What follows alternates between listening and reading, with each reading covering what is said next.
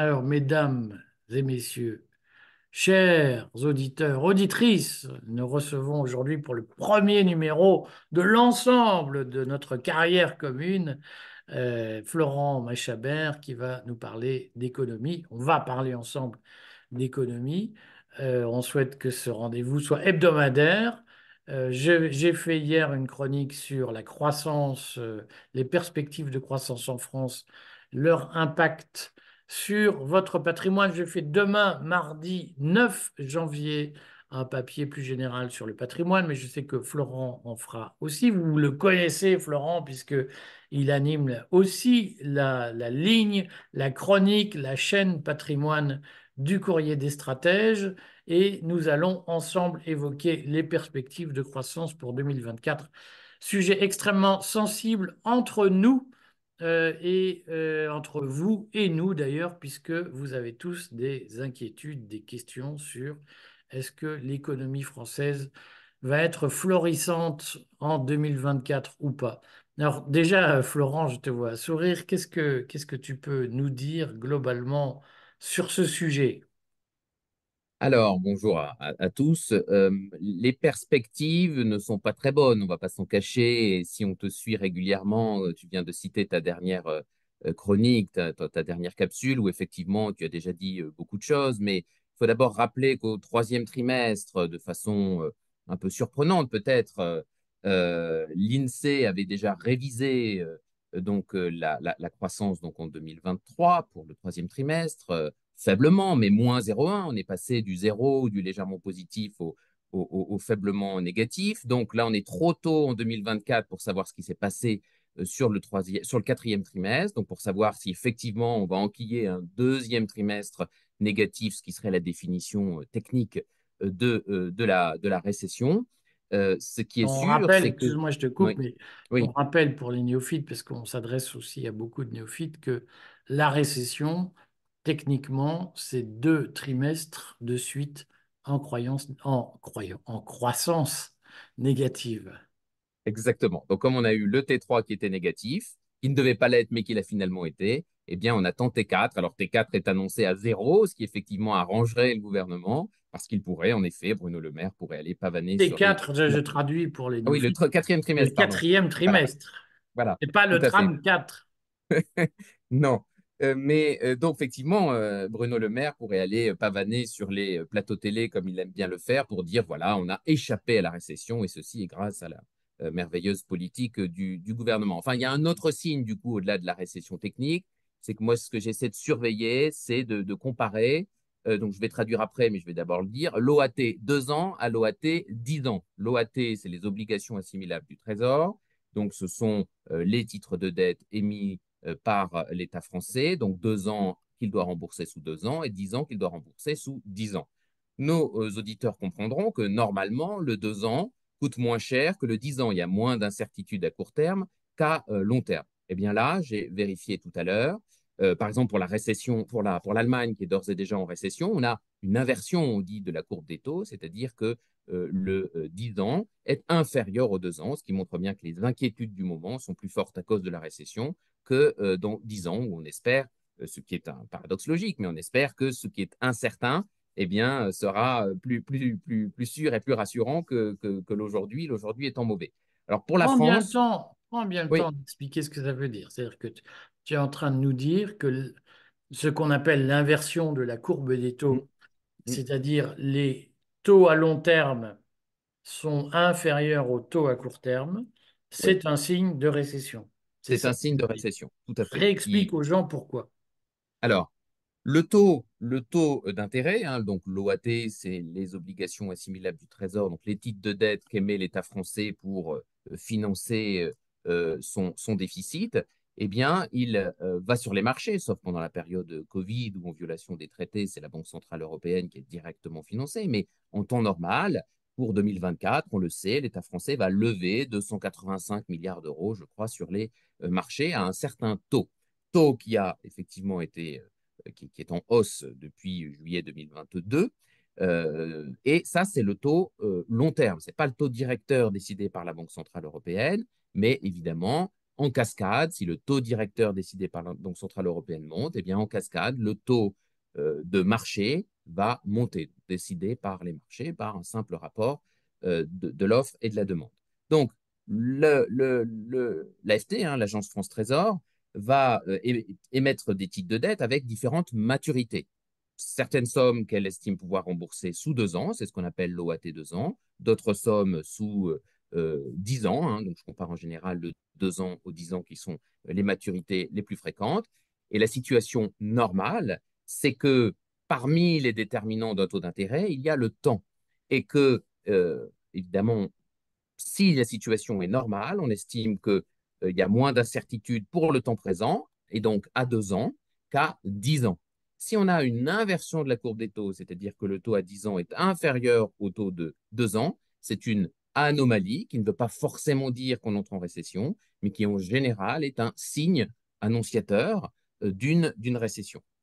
Pour euh, la France, on est actuellement à égalité. L'O A T deux ans, il est égal, voire légèrement supérieur au taux de l'O A T dix ans. Donc on est vraiment sur une situation où euh, tout peut se passer, et où le signe n'est pas vraiment très marqué, mais en tout cas, quand les courbes se croisent, elles se croisent du mauvais côté, c'est-à-dire dans le sens de l'inversion de la courbe des taux. En tout cas, ça fait trois mois que l'O A T deux ans était au-dessus de l'O A T dix ans. Là, il y a, les choses se calment un petit peu, probablement parce que les marchés anticipent que la B C E va s'aligner sur la décision de la Fed de, de, d'arrêter la hausse des taux et même de les baisser euh, courant deux mille vingt-quatre. Donc, il faudra voir. Mais en tout cas, ça, c'est un, un, un signe qui est plus sûr que la petite ficelle de définition de l'INSEE qu'on vient de, pour le grand public, mais qui permettra, encore une fois, probablement à, au gouvernement de dire on a échappé à la récession, mais il y a des signes plus, plus, à la fois plus empiriques et plus, et plus solides, euh, dont, ce, dont celui que je viens de citer.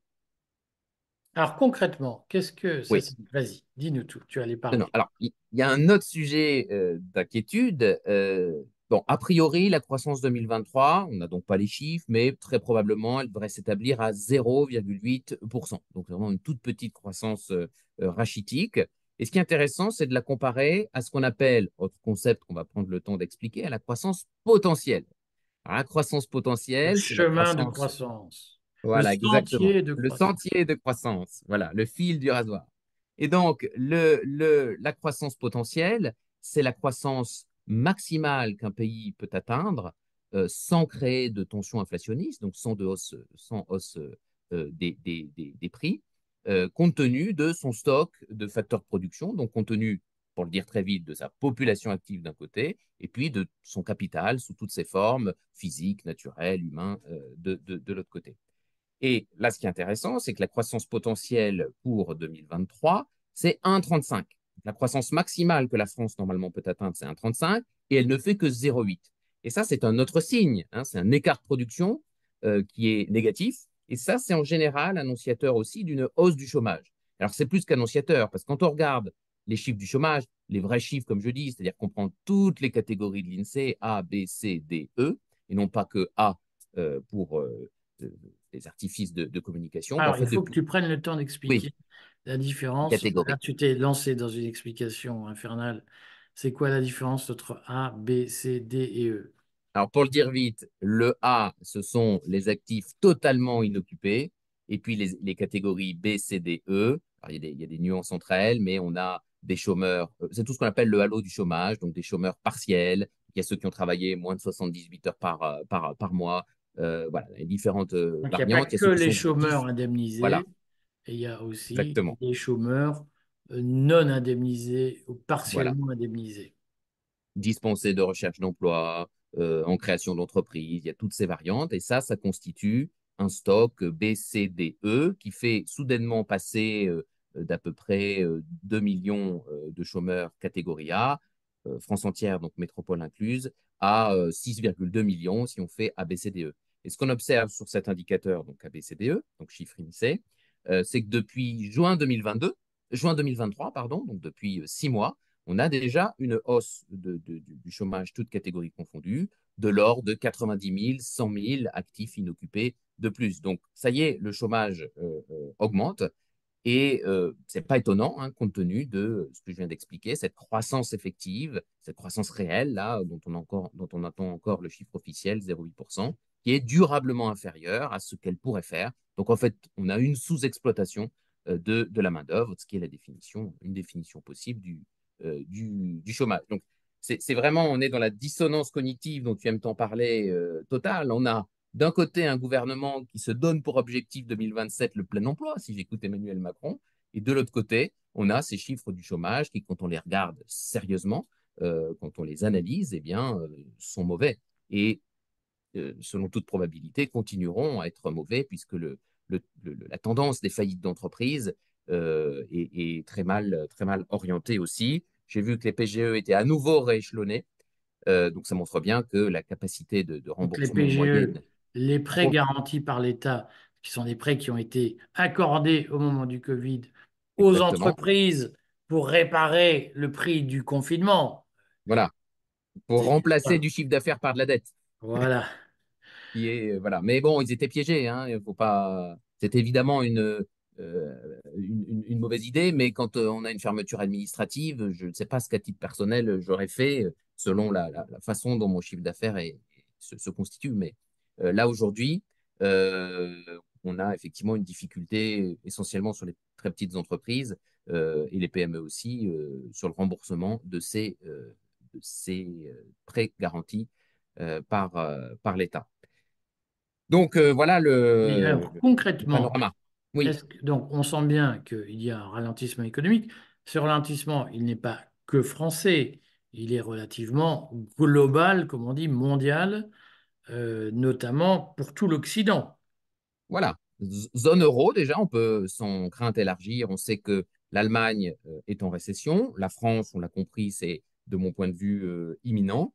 Euh, donc après, évidemment, hein, euh, à la fois partage d'huile et puis parce que la situation économique des uns et des autres n'est pas florissante non plus, Italie, Espagne euh, notamment, eh bien, on, on va avoir une zone euro qui, euh, au premier semestre deux mille vingt-quatre, euh, devrait euh, basculer en, en, en récession.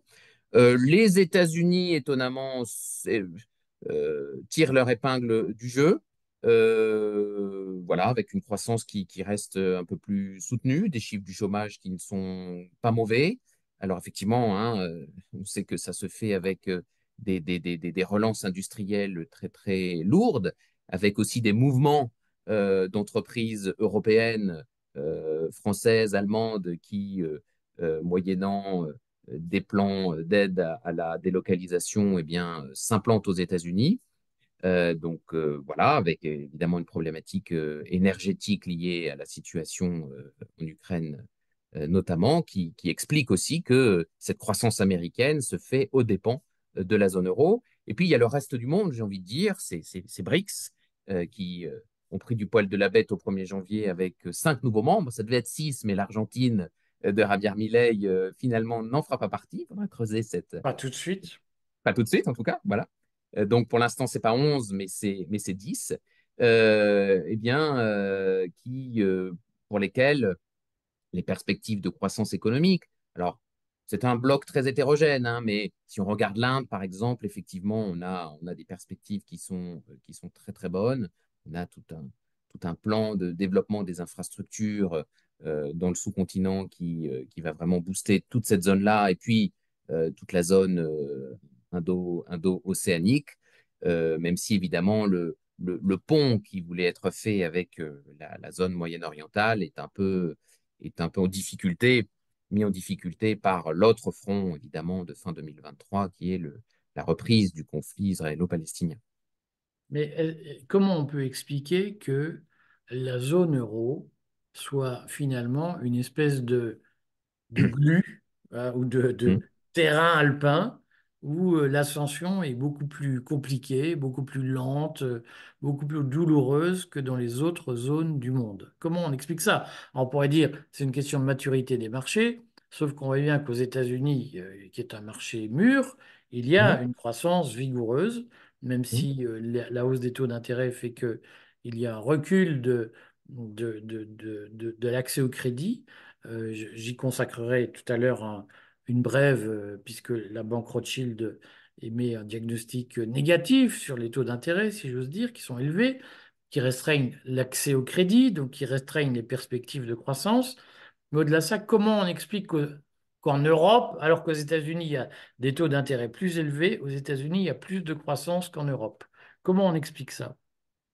Moi, je vois deux explications. D'abord, je vois le, le, le boulet de la, de la monnaie unique ou de la monnaie commune, donc le boulet de, de l'euro dont on parle, dont on parle beaucoup, mais dont on parle trop peu dans le contexte des élections européennes, mais prenons-nous en main, on, on, on, parle, on parle beaucoup. Donc, il y a, il y a prenons-nous ce, en main et la liste que le courrier voilà. des stratèges accompagne. En quoi c'est un boulet, la monnaie unique, dans, dans la, la, la croissance, la politique de croissance européenne? Mais parce parce qu'on prive les entrepreneurs qui n'ont déjà plus la main sur le taux d'intérêt qui est administré par la Banque centrale européenne, on les prive du, du deuxième levier euh, qui est euh, le, le, le taux de change. On n'a plus de taux de change flottant entre le Deutschmark et, euh, et le franc, entre la, la lire et, et, et le franc.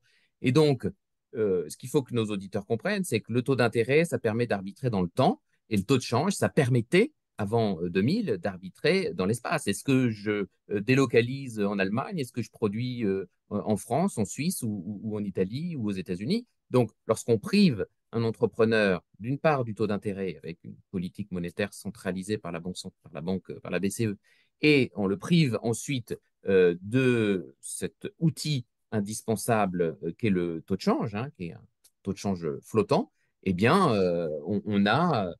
Des, des, une logique de désindustrialisation et on a vu que l'Allemagne, elle, l'euro étant plutôt taillé pour elle, a pu, avant l'épisode ukrainien, eh bien, a pu développer son industrie. Nous, on a fait moins cinq pour cent à peu près depuis deux mille, mais l'Italie et l'Espagne ont fait moins quinze, moins vingt, voilà.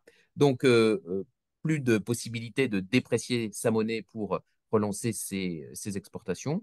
Euh, ça, pose, euh, ça pose problème, même si évidemment, hein, on le dit souvent, sortir de l'euro n'est pas une baguette magique et euh, ce n'est pas parce que du jour au lendemain on sera sorti de l'euro qu'on pourra se réindustrialiser parce que ça fait vingt ans que nos savoir-faire aussi sont partis. Donc, euh, c'est pas le, le, une partie du mal qui est des coûts de production élevés. Et puis, évidemment, nous avons des coûts de production élevés, ça c'est très net. Donc ça, c'est la première, euh, première euh, raison. La deuxième raison, c'est qu'on a un problème accru depuis deux mille vingt-deux, on a un problème d'accès à l'énergie, donc de matières premières. On sait que euh, le produit intérieur brut est, est, est indexé sur euh, le, le coût de l'énergie. Donc, si euh, le coût de l'énergie fait plus quinze pour cent, eh bien, on a euh, à peu près moins quinze pour cent, c'est une corrélation quasiment parfaite euh, sur, euh, sur, euh, sur le P I B, sur la croissance. Donc, on a évidemment ce, ce problème-là. Alors, ça a beaucoup touché l'Allemagne qui était très dépendante pour ses approvisionnements du gaz et du pétrole euh, russe. Euh, la France a, avait moins de dépendance, donc elle a été moins affectée. Puis comme elle a moins d'industrie, ben, elle est moins touchée. Hein. C'est notre bonheur dans notre malheur. Euh, mais pour moi, quand on compare aux autres, aux autres zones, notamment les États-Unis ou de l'autre côté les BRICS, ben, on a euh, cette, cette logique euh, monétaire qui est différente, euh, donc le rapport au taux de change. Et puis, euh, le rapport aux matières premières euh, euh, qui, est, qui, est, qui est différent. Soit, comme la Russie, on a plein de matières premières, euh, soit, comme l'Inde ou la Chine, on a désormais un accès privilégié aux matières premières, notamment russes. Donc, euh, ce sont les, les deux facteurs principaux que, que j'identifie, parmi, évidemment, une, une, un panel de, de, de facteurs qui est, qui est plus large. Mais ce sont, à mon avis, les deux qui pèsent le plus. Et bon. puis, euh, oui.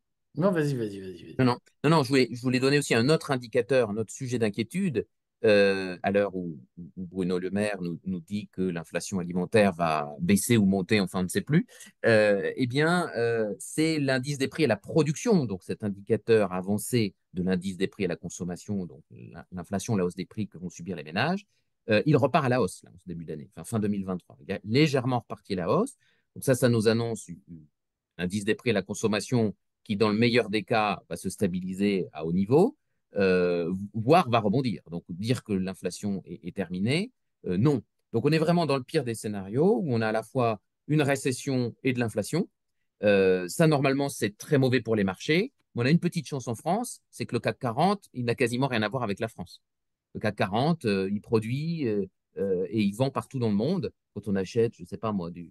Ce ne sont pas des, des, des conseils, mais quand on achète euh, du, du, du, du Schneider, euh, du euh, L V M H ou du, euh, je sais pas quoi, moi, du, du, euh, du Michelin, euh, on, même si les actions sont libellées en euros, on sent bien qu'on achète la croissance mondiale qui se fait à, à trente, à quarante, à cinquante, à soixante pour cent en dehors de, en dehors de la zone euro.